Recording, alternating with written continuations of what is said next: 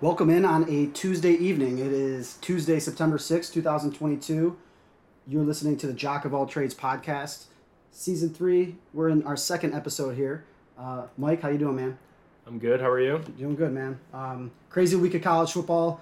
Um, we have all all college, all NFL, all college football, all pro football this episode. For topic number one, we're going to be breaking down the crazy week zero and week one games and results. We're going to be talking about Michigan, Michigan State, and Notre Dame football.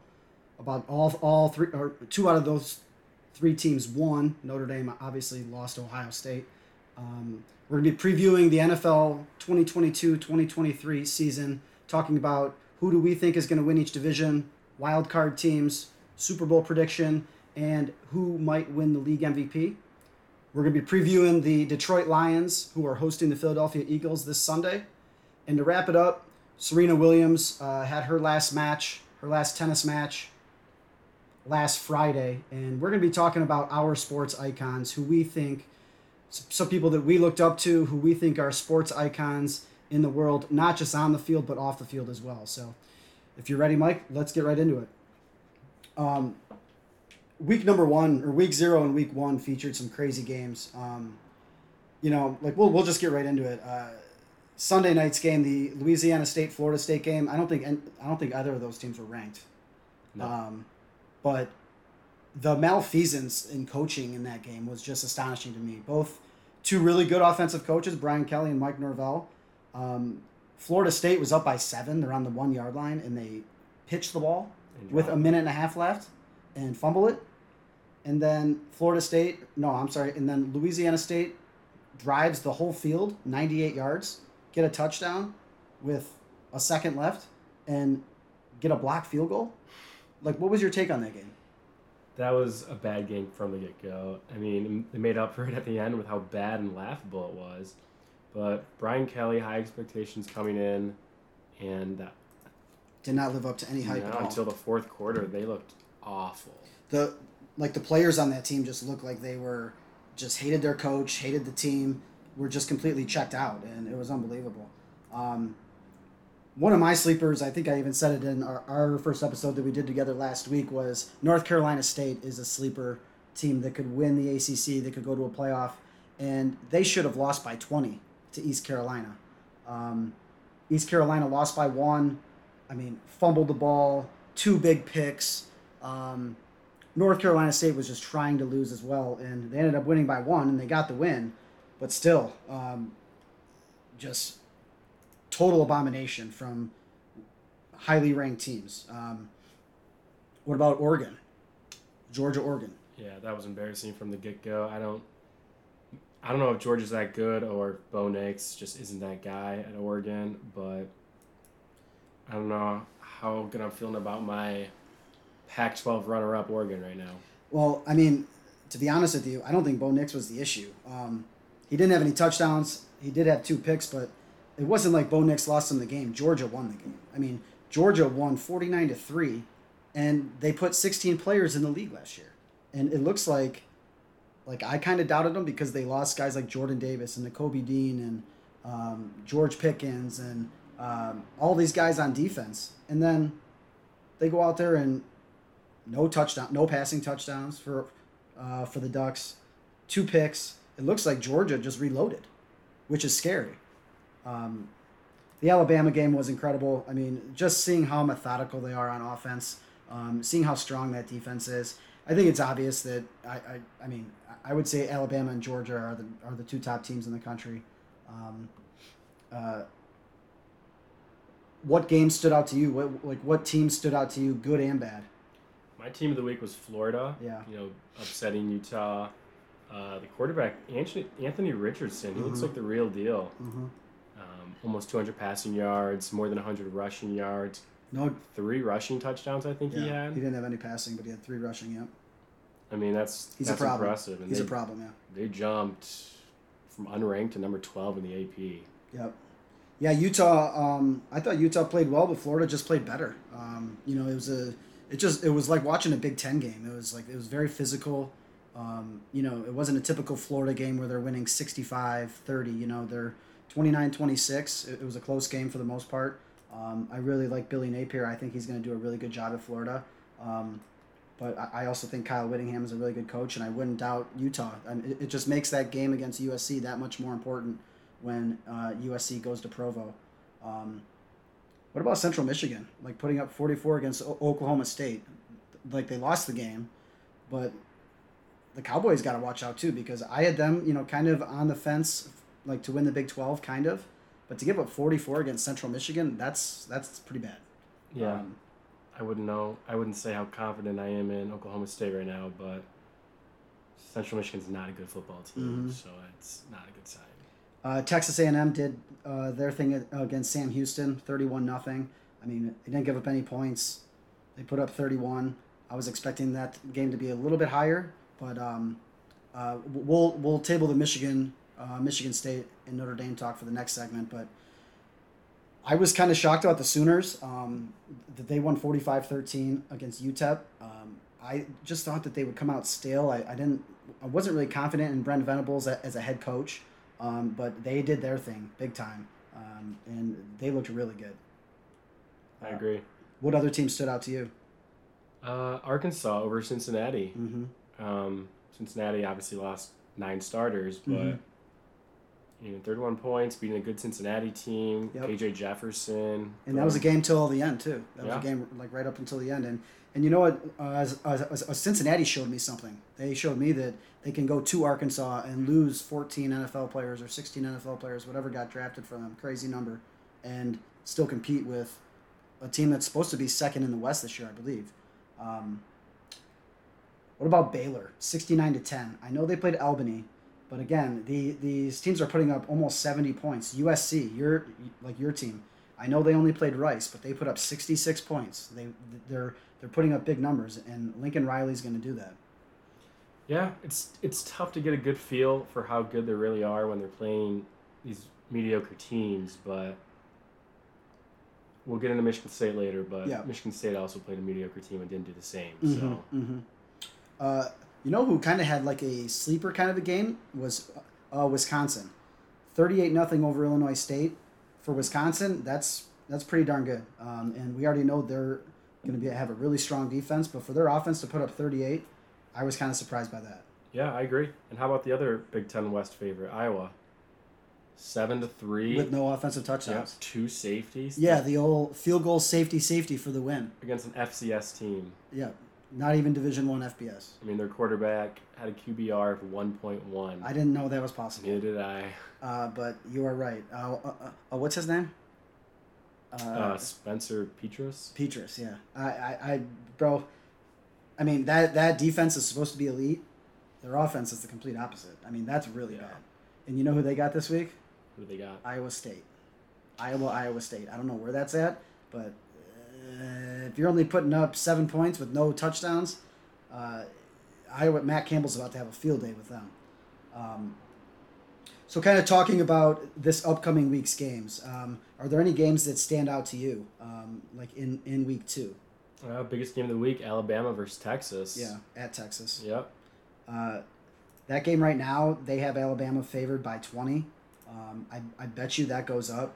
Uh, I would not be surprised. Um, I would take the over. It's at 64 and a half. Um, I think Alabama will stomp them, but if Texas, it, I kind of compare it to Notre Dame, Ohio State. If I'm Texas, I just want to compete. Like that's what I said about Notre Dame. I was 95% sure that they were going to lose, but just compete, and they did that. So if Texas hosts Alabama, they're at home. They're at their home stadium. It's not like it's at Jerry's World or it's at some neutral site. You're at home. Um, you know, compete. You know, uh, play strong defense. You know, convert those third downs. Uh, you know, if like Quinn Ewers goes out there and throws for 250, 300 yards, that's a success against this defense for Alabama. Would you agree? Yeah, and I I think it's going to be a closer game than people expect. I think Alabama's going to pull away at the end, and it could still end up winning by twenty. But I think it's going to be similar to that Notre Dame Ohio State first half. You think it's gonna be low scoring like that? 10-7? Mm, I more so mean like a closer game. Oh, so not Not- not not not, like low blowout. points, but Yeah, I Okay. think Texas could be winning at half just like Notre Dame was. yeah. I mean, yeah. I I, I would think that like anything can happen, and, and you know, Steve Sarkisian coached under Saban for a long time. Jeff Banks, the assistant head coach at Texas, coached under Saban for even longer time. Um, they got several transfers from Alabama. Um, they have a five star quarterback in Texas. They have a good team. They always have talent. Um, they just need that coach that was like Mack Brown that just has success there. And I don't know if that's Sark, but um, I just want to see a good game. I, would like to see a good competitive game. Um, another one that stood out to me was Washington State at Wisconsin.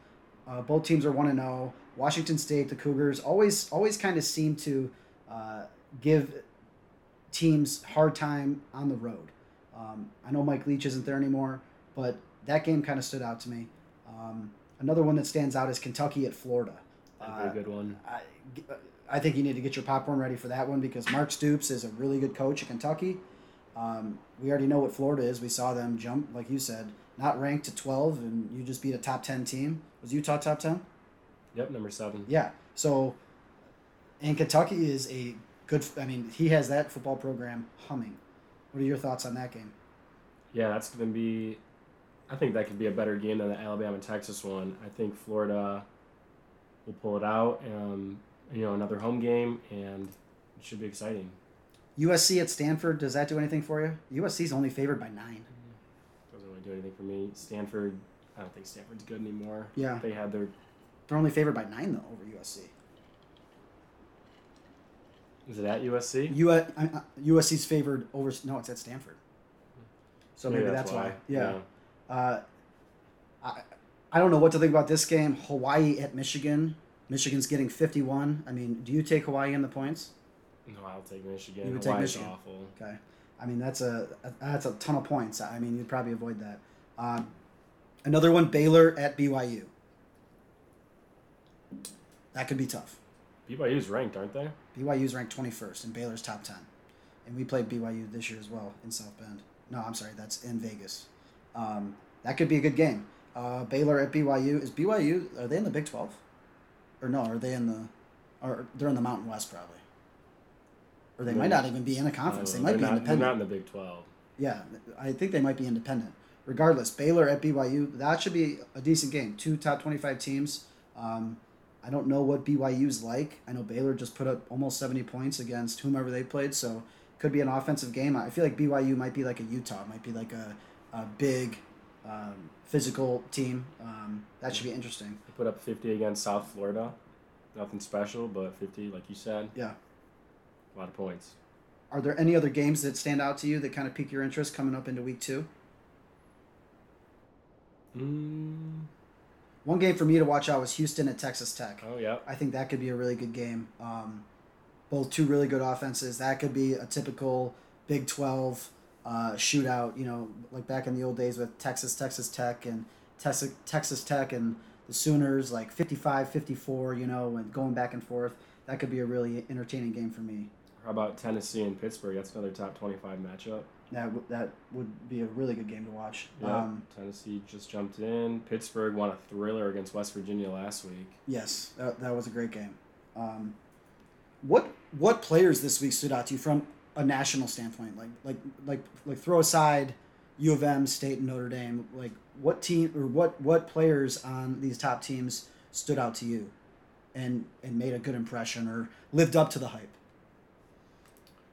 Um, well, I already mentioned KJ Jefferson, but um, No, you mentioned Richardson from Florida or Jefferson on or I'm sorry, Richardson. Yeah, Yeah, yeah, yeah. But uh, KJ Jefferson for Arkansas? Arkansas, Yeah. you know, four touchdowns, uh, two twenty five, and Yep. fifty plus rushing yards. He led that Arkansas team to a great win, A huge win. and you know this Arkansas team, they're gonna be good this year. They're they're in that tough SEC, but honestly, they can steal a win or two. I don't know. I don't know if they can beat an Alabama or a Georgia, but I would look out for them this year. They have a great quarterback, and I think they have a great team. One one player that stood out to me, and I- I think he was he should have been offensive player of the week. I think was is uh, Stetson Bennett the fourth, the, the quarterback of Georgia, twenty five to thirty one, three hundred and sixty eight yards, two touchdowns, no interceptions, QBR of ninety seven. I mean, and you won forty nine to three against the number eleven team in the country. So for me, like that's like holy cow! Like he he balled out like in a really big game. It was kind of home field advantage because it was in Atlanta. Um, but still, he he he showed the world that you know what, yeah, I'm I'm still a baller, even though I'm you know six foot nothing, you know 150 pounds, you know, uh, yeah, I can play and, and and really compete at the highest level. Um, uh, yeah, I don't think he got the credit he deserved last year. Everyone just said it was the defense, but he really stepped up as well. Very similar to the whole Cade McNamara situation at Michigan, like underrated quarterback. Um, he, he was never given a chance, uh, and, and now that he has his chance, um, he's he's he's stepping up and, and going for it. Um, I don't know if you mentioned him last week, but Caleb Williams, the the quarterback at USC. Yep. Um, he had an amazing game against Rice, and uh, again, I'm trying to taper my enthusiasm. Um, it's Rice, but 19 to 22, almost 100% completed passes, 250 yards with two touchdowns. Like, I mean, what else do you want from your quarterback? Exactly. Him and Lincoln Riley came out to prove that legit this year. Yeah. You know, like you said, it's Rice, but that's an impressive performance. Yeah. Yes. Yeah. Absolutely. Um, so as we're still talking about college football, let's let's talk about um, our three teams here, like the three teams that we spotlighted last week, and we'll start with Michigan State. Um, Michigan State Spartans uh, played uh, Western Michigan Broncos. Um, I was at the game. You weren't at the game. I left at halftime because it was just so boring, and um, it didn't really do much for me.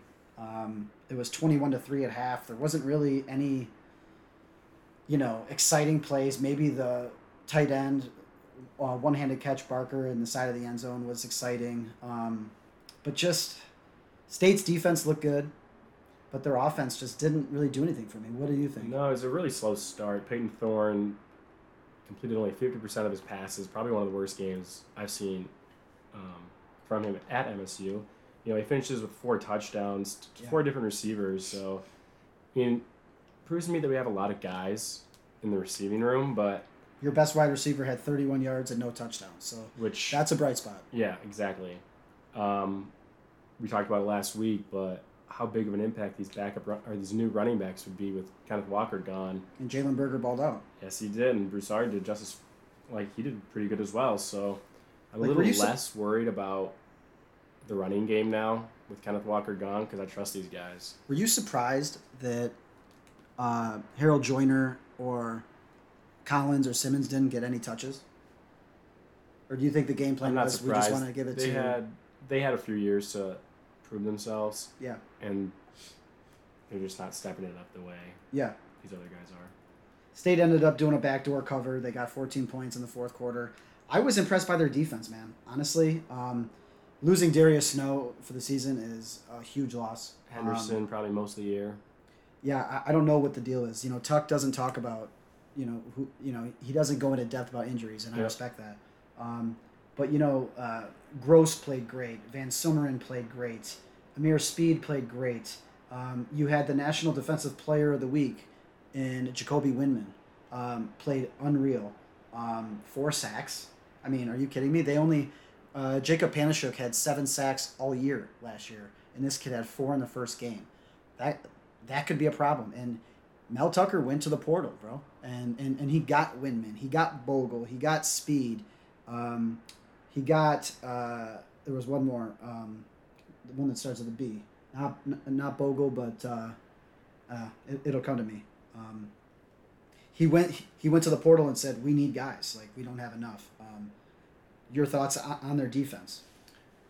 Yeah, no, I'm excited for the defense this year. I mean, three points at half. They ended up scoring touchdown, but this defense does not look anything like last year's defense. We mm-hmm. played bad teams last year, and they were putting up 30 plus. So I'm excited for it. Those injuries are huge. I mean, we lose our best tackler and our team captain. Hopefully, X is back. I just don't know what's wrong with him. I mean, I don't have any connections there um, mm. to find out. But I know Snow's done for the year. That's a big loss. But yeah, you know, uh, it kind of goes back to the saying, "A win is a win." You know, and I feel like that was the Michigan State game. Like they didn't impress that much. A win is a win. Yep. Um, let's turn to Michigan now. They hosted uh, Colorado State.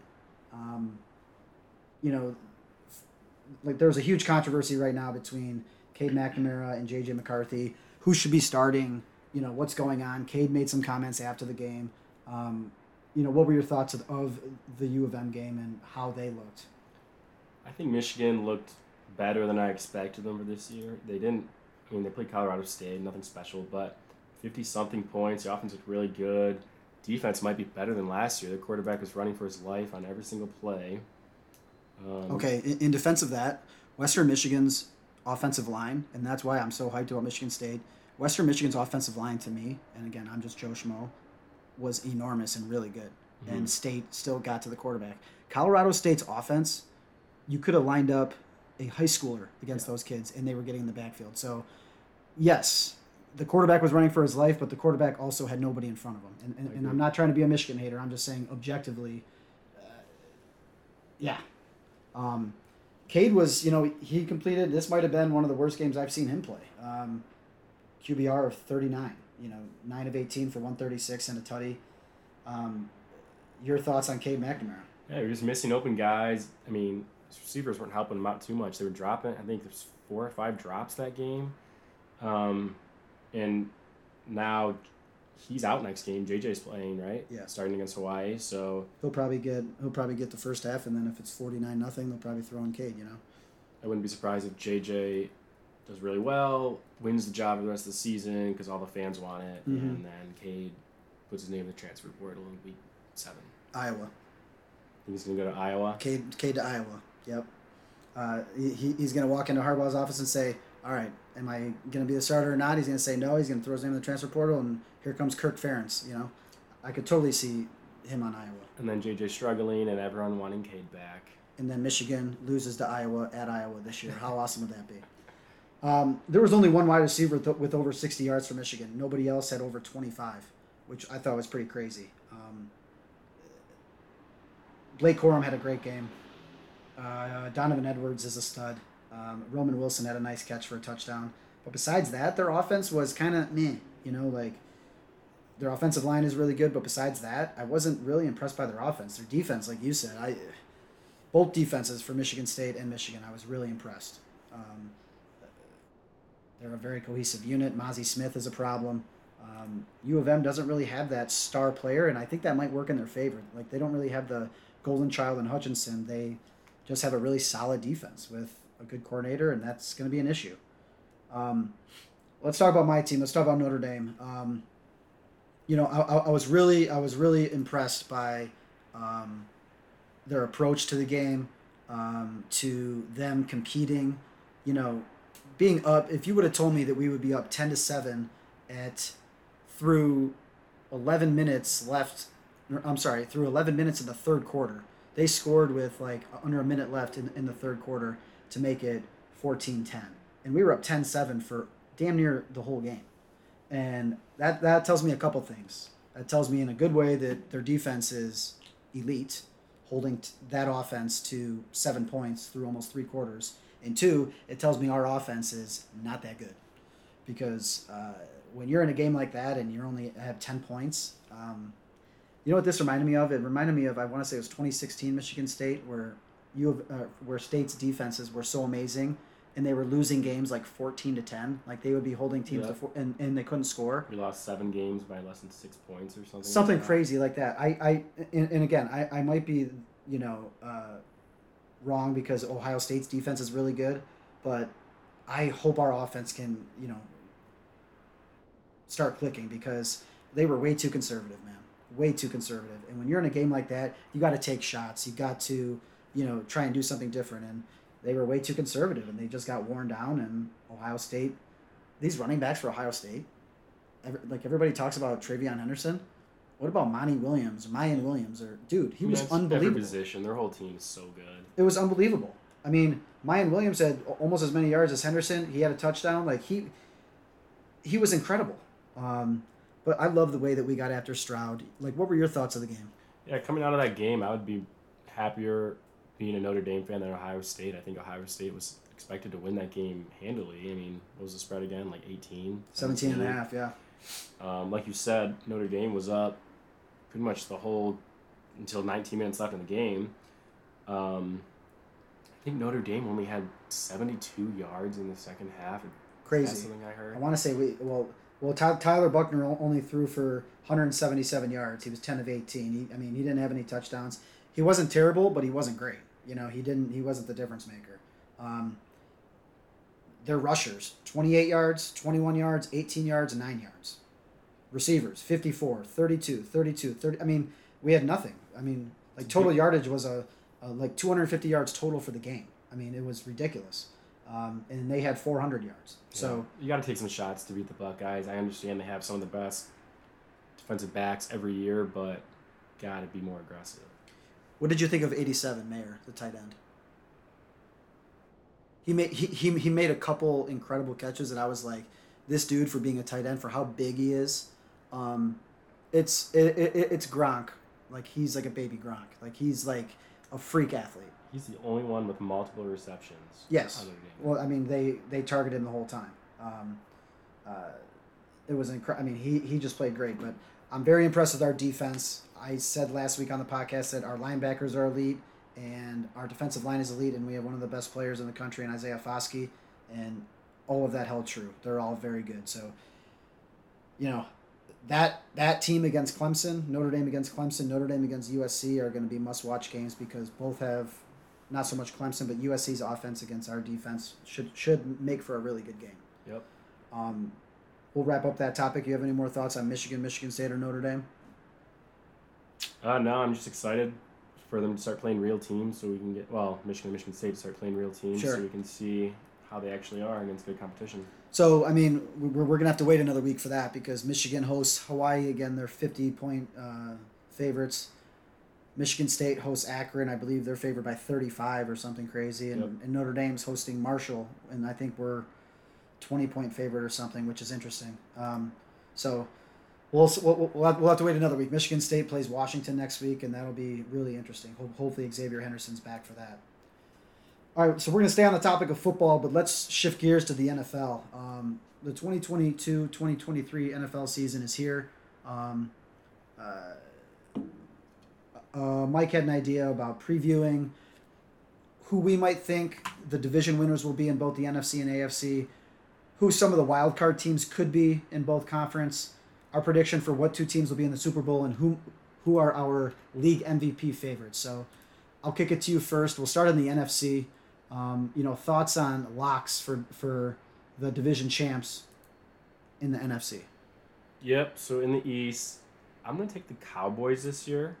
There's a lot of talk about the uh, Philadelphia Eagles, um, top offensive line in the NFL. Um, good defense. You know, I, I just don't think Jalen Hurts is that guy. Cowboys were good last year until they decided to run and take a knee in the playoffs with 14 seconds left and no timeouts. So I think the Cowboys can come out of the, the NFC East. The North, I'm going to take the Vikings this year. Yeah. The Packers, I think, are really going to take a step back without without Davante Adams.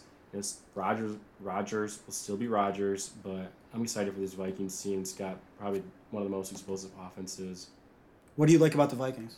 And don't say Jalen Nailor. I don't even know if he'll see the field, but that Kirk Cousins to Justin Jefferson combo, they, Yeah. they have Thielen, they still have Dalvin Cook. They just got Jalen Reagor from Philadelphia. They got Jalen Nailor. Like they got, like, and yeah, they have. How is their? Do you know anything about their offensive line? Do they have an offensive line? It's a, it's an all right offensive line. Okay. What held them back last year was their defense, so we have to see how that steps up. Yeah. But I mean, going against. I mean, it's you know, it, it's been Green Bay's division for five years now. I think five, four or five straight years that they've won the North. So, I mean, I would not surprise me in Minnesota. Um, I don't know why people think that Detroit will be better than Minnesota. I don't buy that. But who who, who do you have in the South? South, I'm gonna take the Buccaneers. I don't think the Panthers will be great with Baker. Yeah. I'm excited for them, but What about think they'll be Jameis in New. Orleans? No, Jameis is too turnover prone, and then the Falcons are just gonna be bad this year. So Yeah. I think the Buccaneers have the best chance of winning any division. In the West, I mean, like, am I crazy to say that that might be one of the best divisions in football besides the AFC? What is it? The AFC. Uh, The AFC West. yeah. Yeah. So besides the AFC West, uh, this could be you know, minus Seattle. Um, you know, a, a really tough division. Yeah, I agree. And personally, I think the Rams are going to come out of it. They're, you know, they retain a lot of talent.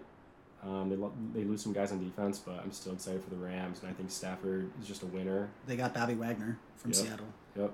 They Um, lose Von Miller. They lost. Uh, I think they lost Jalen Ramsey too. and they lost a, a wide receiver. They lost, uh, Ro- um, or, or, or no, they got Robinson from Chicago, but they lost. Lost Woods and Odell. Yep.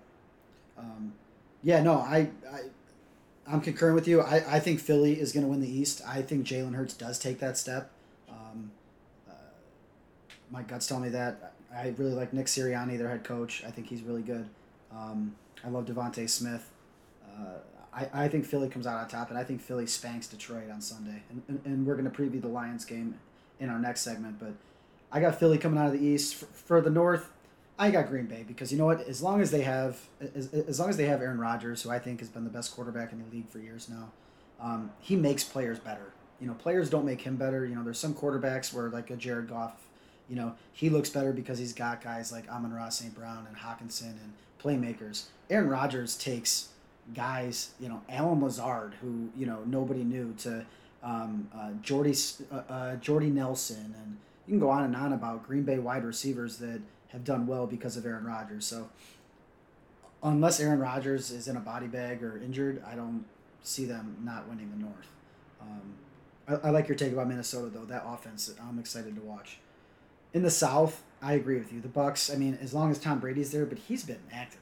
I mean, he's always acted weird, but this whole taking preseason off and then he comes back and it looks like he had a facelift and you know it's being rumored that that you know him and Gisele and like Gisele is pissed that he came back and so she went down to you know Cabo San Lucas or Brazil or something and they're estranged and like if Tom Brady's got home issues or stress at home uh, Carolina maybe maybe Jameis I don't know um, but I, I, I think it's Tampa Bay's division to lose. Yep. That, that like that's probably the best way I can put it.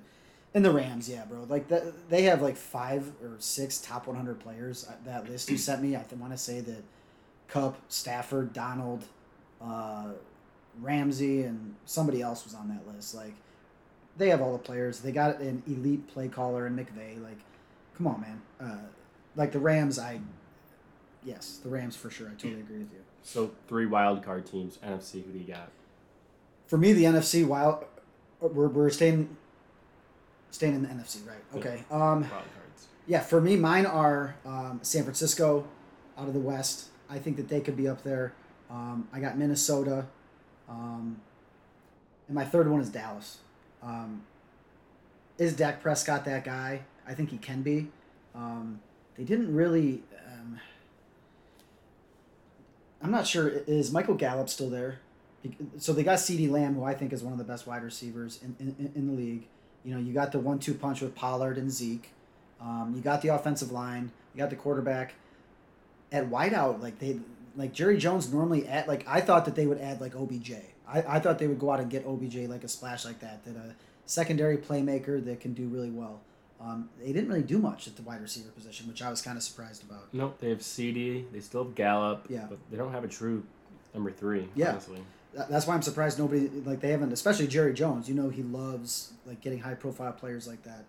Um, yeah, like uh, Vikings, 49ers, Cowboys for the wild cards. What about you? I agree with you on the 49ers. I'm excited for that team. They might have a slow start. You know, Trey Lance just getting over some initial struggles, but I think they'll the season really well. Um, Green Bay, you know, like you said, Aaron Rodgers is just a winner. He'll keep winning. He makes everyone better. And my third team, the Detroit Lions. You have three teams coming out of the North. Yeah, Wow. Uh, why the Lions?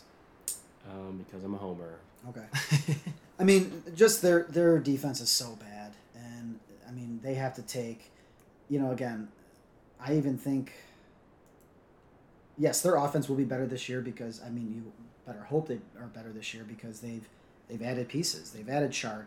Jameson Williams will be back at some point. Hockenson's in a contract year. They got the offensive line almost back to healthy. Vaitai just got hurt, but they got four of the five back, and you know you expect Goff to be better. You expect DeAndre Swift to be good with him and Jamaal Williams. Like their offense isn't the issue. Their defense sucks. It comes bro. down to the defense, you know. But we got some players coming back. You got Jeff Okudah healthy. He's been a bust so far, but we'll see what happens. Yeah. You know, you bring in guys who can actually bring pressure at the quarterback. Aidan Hutchinson, the number two overall pick. Mhm.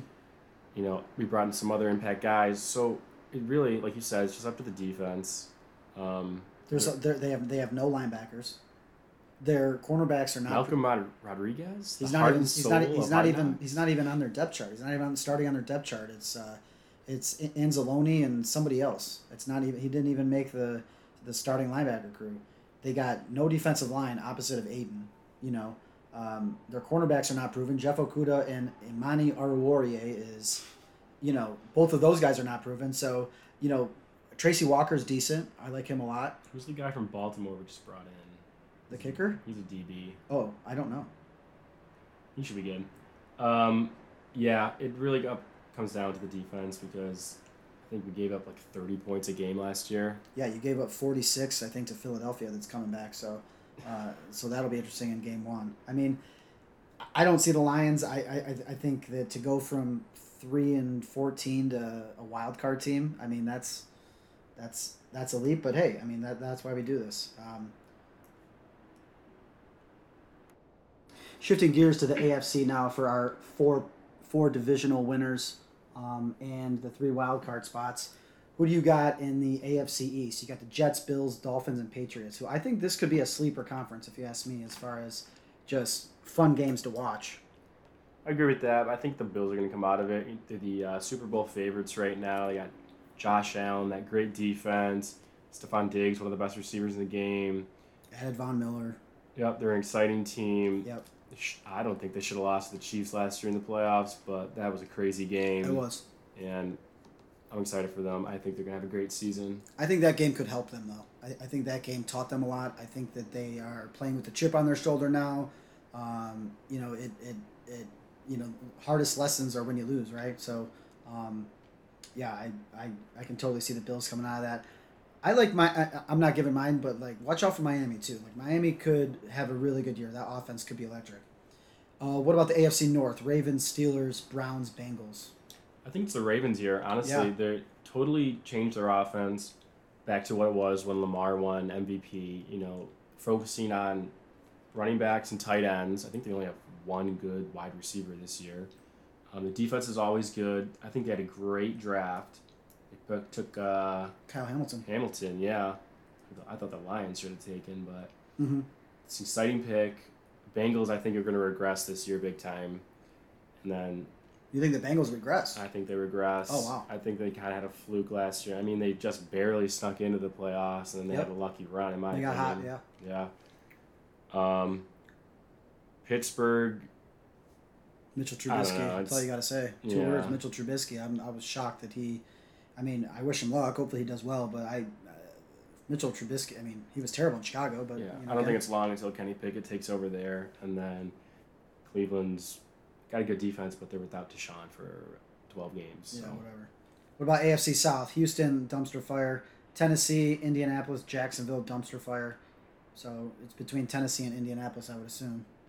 Yeah, I'm gonna go with the Titans. The Colts, after last year blowing it, I have no faith in them. They bring in a better quarterback. They got Matt Ryan, but you know he was on Falcons and he sucked ever since the Super Bowl appearance, in my opinion. Um, So who do you have coming out of there? the Titans, Holy cow! Okay. you know they they lose AJ Brown, but they bring in Robert Woods. Derrick Henry's gonna be healthy this year. Still have Tannehill, who's got Malik Willis right behind him, but we'll see what happens with that. Um, but yeah, I think Titans t- take over. Uh, I'm going to shock you with my division winner in that one, but we'll save that for a minute. Um, and then the AFC West, who, who we said is probably the best conference in, or yeah, is the best division in not only the AFC but in the league. Um, you got Vegas with Derek Carr, you got Denver with um, Russell Wilson. Let's ride. You got Kansas City, obviously with Mahomes, and the Chargers with an unproven Herbert. Where I don't get the people who hype that guy up, but that's a whole different story. So between the Raiders, Broncos, Chiefs, and Chargers, who do you have coming out of the West? I think the Chargers. I hype up Justin Herbert. I think he's great. They have great weapons. Um, Mike Williams, Keenan Allen. They got Austin Ekeler. They have an exciting offense. I think they have the most exciting offense besides the Vikings. The defense is great. Yeah. So, they, they just so brought they in Khalil Mack, didn't they? they brought in Khalil Mack, they got Joey Bosa, they got Jerry Tillery, who was one of the best defensive uh, nose tackles, um, tackles ends at, at Notre Dame. Their defense is really good. They brought in J.C. Jackson, He it was a free agent from New England. Um, they just signed Derwin James to a big deal. Um, they got Asante Samuel Jr. You know from Minnesota. Um, Drue Tranquill, the wide receiver from Notre Dame. They got Kyle Van Noy. They literally have. I think their defense is a lot better than their offense. Like if we're just comparing talent, um, but like you said, they got Austin Ekeler, Keenan Allen, Mike Williams. Um, you know they got uh, they got players for sure, no doubt. So you got San Diego or not San Diego. You got the Chargers coming out of the West. Yep. So for me, um, we'll we'll start with the East. Um, I think Buffalo does it, but I think Miami can uh, cause them some problems. Um, I think Miami that offense can be really good. They brought in two free agent offensive linemen. They brought in Tyreek Hill. Tua could have a breakout year. And most importantly, they brought in um, Mike McDaniel, that uh, new head coach, who is a Sean McVay uh, type coach, a uh, Mike LaFleur, Matt LaFleur type head coach. Uh, you know, really good offensive mind. Kyle Shanahan type. In the North, I agree with you. I, I, I think it's Baltimore's to lose. I don't think Pittsburgh or Cleveland do anything. I don't really agree that Cincinnati will regress that much. Um, but I just think Baltimore. uh, I think you know Lamar's in a contract year.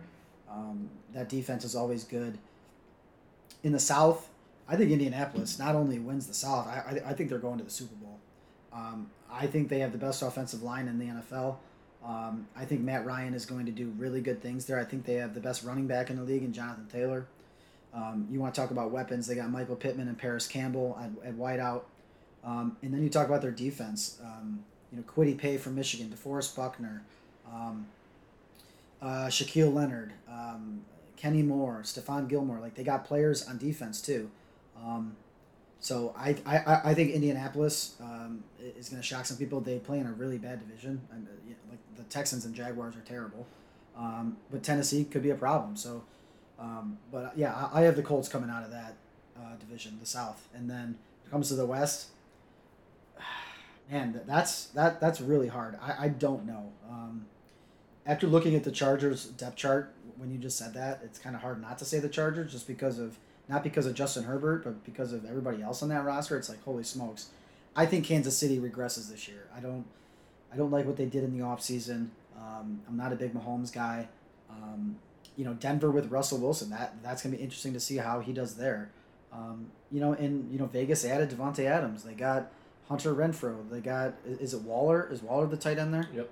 They got Derek Carr. They got a defense. So that division is going to be tight. I mean, who knows who comes out of that division? But all four really good teams. So so we have our division winners. Who do you got in the wild card, the three wild card spots? And I, I kind of think I know where you're going with this, but who do you have coming out of the wild, the three wild card teams coming out of the AFC? Yeah, first I got the Chiefs. Yeah. Um, you know, you mentioned you think they're going to regress. I agree with you. I don't think they're going to be as good, but they're, they're good enough to good enough to win ten games with Yeah. Patrick Mahomes behind center. Um, I also have the Colts. Uh, for everything you mentioned, Yeah. great offensive line. Jonathan Taylor is probably the best running back in the game, and that great defense. Yep. The question the question mark for me is at quarterback, so we'll see what happens there. Yep. And then last, lastly, I have the Raiders. All their weapons now. It's an exciting team. Yeah. Um, Derek Carr, I think, is an underrated quarterback, and to me, it's up to the the defense to see how far they go For Vegas, for Vegas. Yeah, I mean they have they have playmakers on offense. They got Josh Jacobs, they got Davante Adams, Hunter Renfrow, um, Darren Waller.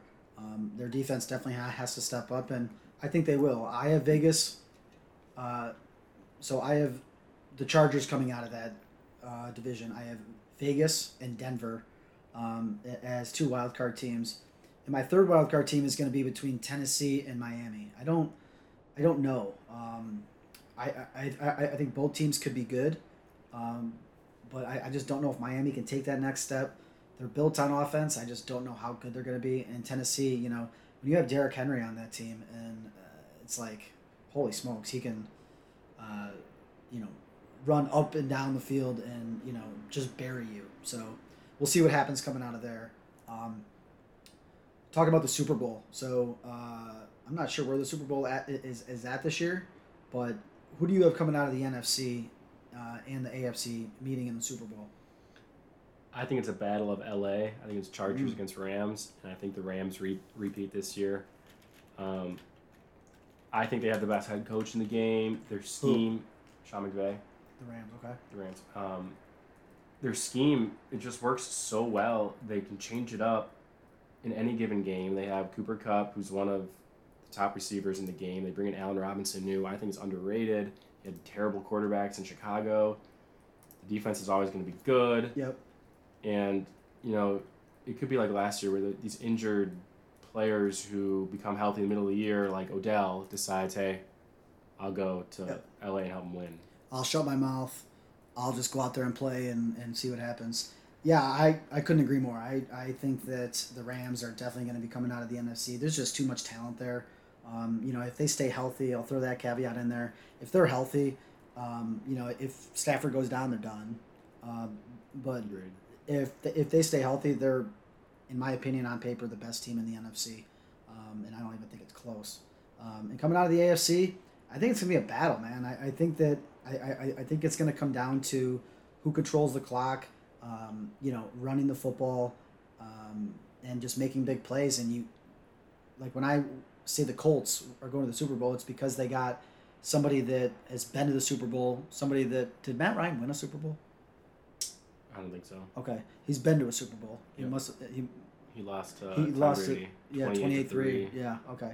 So you got somebody that's been there. Um, you got the running back. You got all the pieces. I just think Indy is.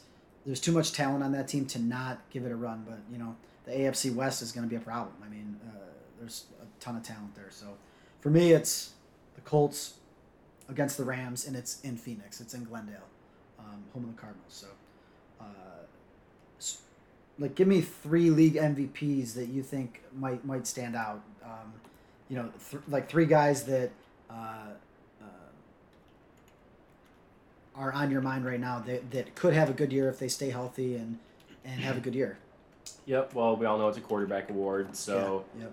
um, i'm going to have the two quarterbacks in my super bowl both stafford and herbert they're both pass heavy quarterbacks put up big numbers um, so i would expect them to be two favorites and then lastly josh allen you Yeah. know he's the favorite right now um, they, they trust him with the ball he passes as much as he wants and if he's not passing he's running so he's got the perfect scheme to put up big numbers and if they win as like they're supposed to i think he's my um, mvp favorite I'm going to give you two, and then I'll give you a long shot. I mean, mine, I think Josh Allen, just because they're built to win now. They're going to win, you know, 12, 13 games.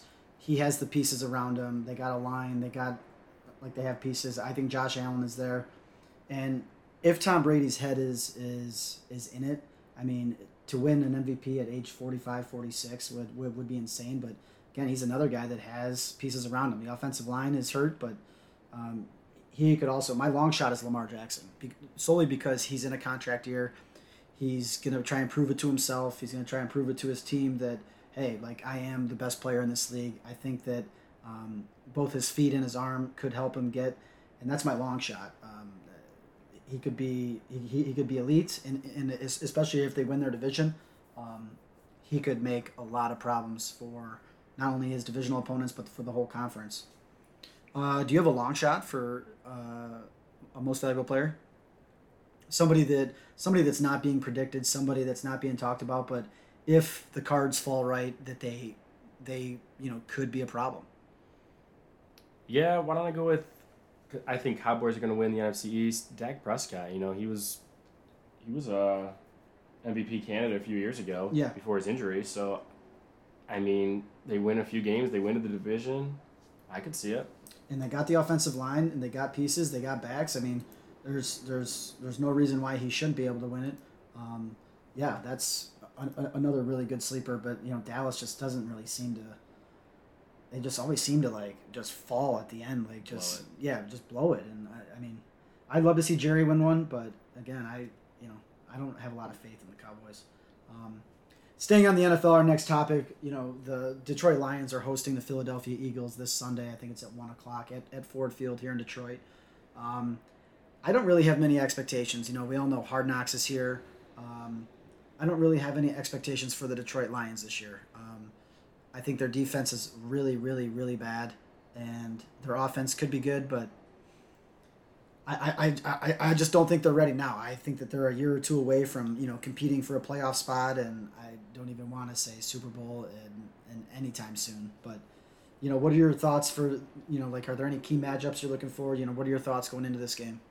I'm really looking forward to that line, like the Lions revamped D line against that Eagles offensive line. Yeah. I mean, it's really going to come down to that. If we get no pressure on Jalen Hurts, it's going to be 44 to six, just like last year. Yeah. But you know, I I think it's going to be a good atmosphere. We sold out seats. It's standing room only. Um, Hard Knocks was here. Yeah. Detroit's excited. I mean, Dan Campbell, all of his players love what he's doing and they bought in. So we're really, I don't know. I think the season comes down to how motivated we are. We don't have enough talent to make a deep run, Yeah. but it's an exciting team. If the city gets behind them, I don't know. Something could happen. We might be able to hit the wild card. Yeah, I, I don't I don't see that. I mean, you know, Philly's favored by four here, so it's almost a pick 'em. Um, you know, I, I just don't I really just don't see it, man. I, I just don't see uh, you know, Philadelphia is more talented on both sides of the ball, I think, and maybe not so much on offense, but I, I think Jalen Hurts is going to be the X factor, and I, I think that he could have a really good game.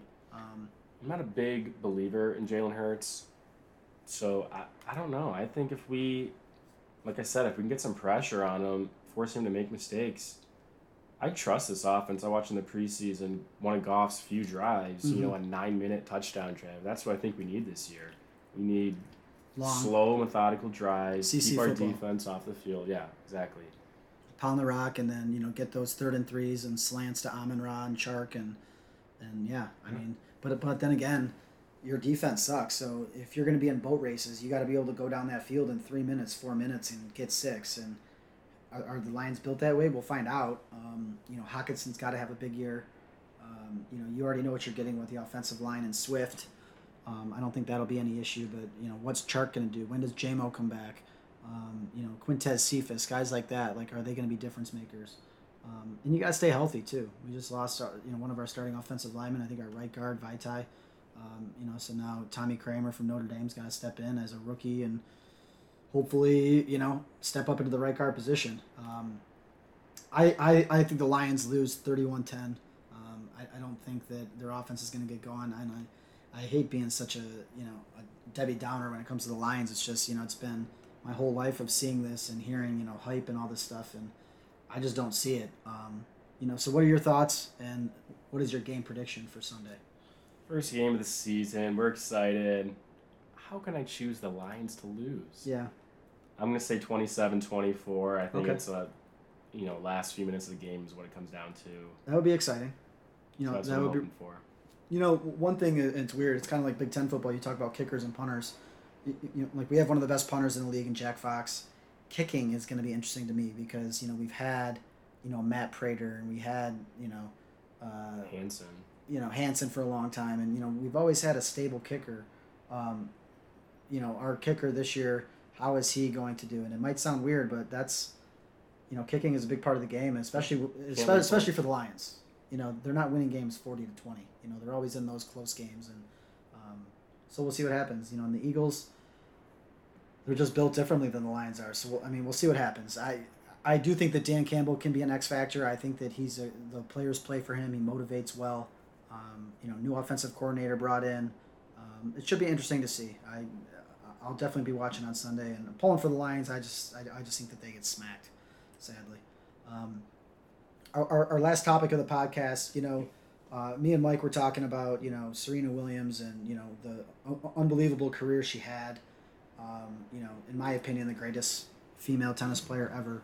Um, uh, you know, and we talk about iconic athletes, and by iconic meaning, you know, men and women that have transformed their industry, whether it's broadcasting, whether it's their respective sport, whether it's coaching, icons on and off the field. You know, people that are just were icons to you. You know, with how they broadcast and talk, or how they play their their craft, or you know, coaches and you know how they handle themselves. And um, it it brought up the topic. You know, what are you know three icons to us um, that we think uh, are transcendent that you know um, means something to you, and you know either did something or achieved something or just really stuck with you throughout the years. So we'll go one, one, two, two, three, three. But you know who who is who is your first I, I, iconic athlete, or or broadcaster or coach or iconic sports personality? Yep, I'm gonna say my number one's Michael Jordan. You know, growing up, everyone wanted to be like Mike. Yep. Really, not just in America, but like basketball in every other country. You know, his camps and all that, all these commercials. Be like Mike. Seriously, he was such an icon. Um, you know, the best competitor that the NBA has ever seen. Six yeah. NBA championships, five MVPs, and you know, it's tough to think that anyone will ever be better or make a bigger impact on the game of basketball. I couldn't agree more. Um, uh, Michael Jordan will always be, and, and I mean, not not just what he did on the court, but off the court. You know, he's you know he's he, he, he's a multi billionaire because of his brand, his shoe.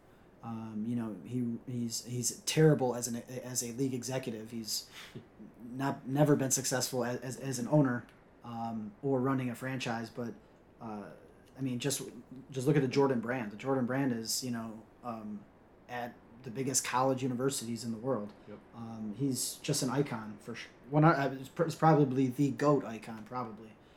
Uh, mine, uh, my first one, just just being a huge golfer and you know someone that motivated me to take up golf and is Tiger Woods and you know Tiger Woods, uh, you know he has he's tied for the most PGA Tour wins with 82.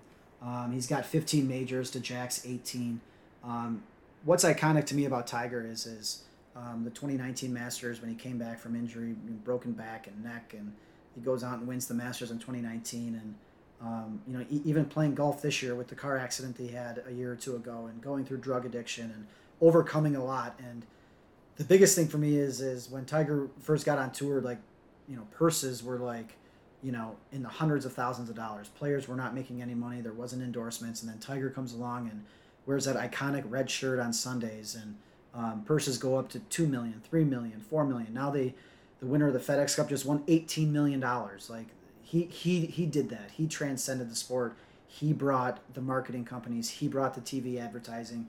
He brought the people to the golf course, and that to me is iconic. You know, similar to what Michael Jordan did. He, Tiger Woods is a global brand. He's a global icon, and those are like to me the the like two goats. Uh, if you were to ask me, like when it comes to icons, who is your second?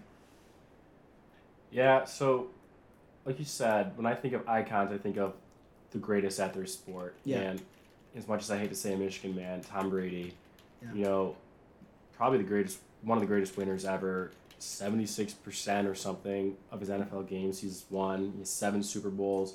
You know, he's 45 years old, and he's still one of the top quarterbacks in the league. Um, similar to Jordan, it's just tough to think that anyone will ever be better than that in the game of football. Seriously. Seven Super Bowls and he's not done. No, he's you know, not done. Um, you know, uh, like you said, 45 years old.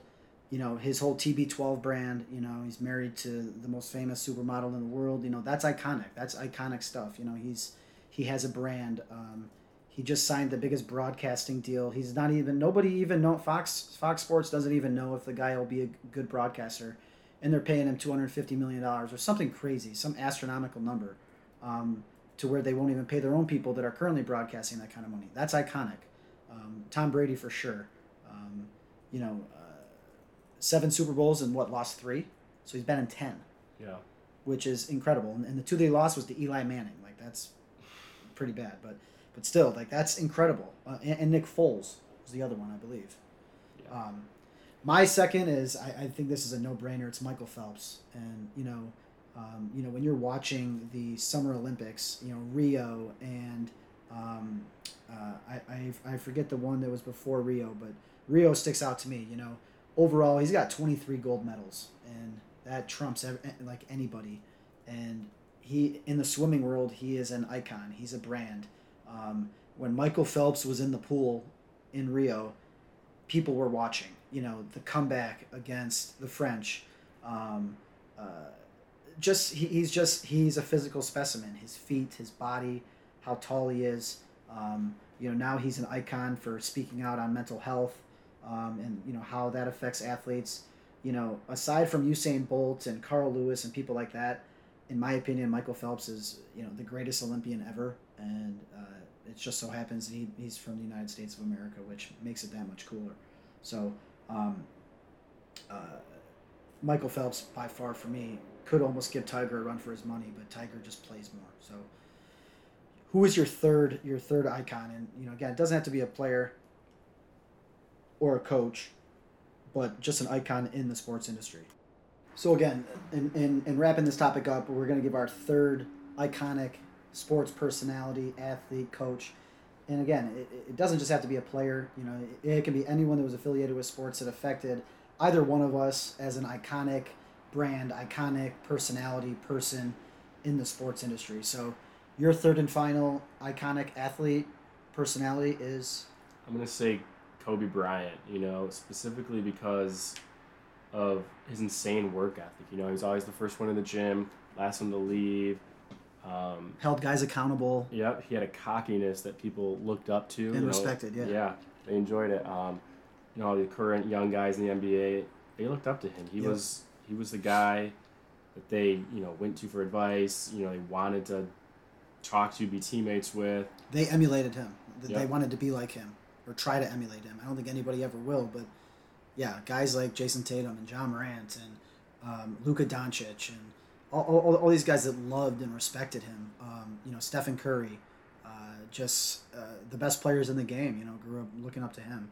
Um, Yeah, I mean, he iconic moments like that 81 point game. He's got five NBA championships. You know, everyone just throwing away a piece of trash. You yell Kobe. you know. exactly, he's an icon. The sad thing is, you're like, we lost him so soon, and I was really excited to see his post NBA career, and now I'm devastated that we don't have the chance to do that. I was excited to see his daughter play basketball. The one that passed away with him was supposed to be an elite. You know, she was, you know, I don't know how old she was at the time, maybe 12. She was an up and coming, but, you know, she she was always at games with him watching WNBA and, you know, she she took a liking, you know, one of the, the only one of his daughters that actually played basketball and um, you know, seeing if he would possibly go into coaching, you know what I mean, something like that, or go into ownership, or um, yeah, and, and just outside the court, his brand, just in China, um, overseas in Europe, um, in Asia, is he, he's as big as Michael Jordan's brand is, and um, he was just a, uh, a well respected um, player, person, and uh, like you said, it was sad to see him go too soon. My third and final one is, is different, and he, hear me out on this. So Lee Corso, who has been the um, he's, he's been a co-host on College Game Day for football for uh, a long time. I, I don't. I mean, I think since the late '90s, so over 20 years. And you know, I love college football. I look forward to watching College Game Day every Saturday because I think they do a good job with the broadcast. His headgear pick is iconic, and and that's what gets people hyped up. You know, when you go to game day, like I was there last year um, for Michigan, Michigan State, and you know when he put on, um, like when he put on the Sparty hat, like you know that's just it, it gets people hyped up when he puts on the leprechaun suit and, and does the jig, or when he puts on Brutus and does that little wave, like he gets people excited about it, and and it's sad. It's sad now because he's 87 and he's bad. Like if you watch him, like you know he suffered a stroke five or six years ago, and Mhm. he has not been the same since. No. Have you watched the broadcast at all? Yeah, and they're kind of phasing him out, Yeah, but he doesn't commentate on anything anymore. It's more so just little bits here and there, but then he's there for the picks, yeah. which is what a lot of people only watch. Um, you know, but you know, just just what what he's done for college football, and you know what he's brought to every university when they go to you know game day is a big deal. Like if your university is hosting game day, I remember when game day was in Western Michigan when PJ Fleck and Corey Davis. Um, I forget what year it was when like when they made 2016. Okay, and and they had a, that really good team that went to a New Year's Six bowl. Yep. Um, and when it was in Kalamazoo, and it was a blizzard, and they were doing Western Michigan favored by thirty over Buffalo. But when they went to Kalamazoo, I swear to God, the whole city of Kalamazoo was there. Like it's a I big was deal. there from East Lansing. Okay, so like it, like it is a big deal when game day gets there, and and Lee Corso created that. Lee Lee Corso, okay, he didn't create it, but Lee Corso, um, what what he's brought to the table, elevated that broadcast, and to me, he's an icon for me because I love college football and I love watching college game day, and it's just it's been a big part of my life for a long time now. So, he to me is iconic in that way, like what he's brought to the table. So Yeah, I like that. I think all six of us, or all, all six of them are, are, are true icons for sure. Like in their respective industries, their respective sports, and uh, to never be forgotten. So, in wrapping up our second episode of season three, um, we, we got a big game on Sunday. Lions hosting the Eagles. Um, all three of our sports teams don't really have big games this weekend, but I think the the games to follow. Um, these games are really important to, to like get on the right track. Would you agree? Like Michigan State needs to get their stuff together before they got to go to Washington. Like they got some stuff to figure out. Oh yeah, definitely. Got to figure out who's going to step up on that defense. Yeah, absolutely. So, in wrapping up episode two uh, from Brighton, Michigan, we will talk to you next week.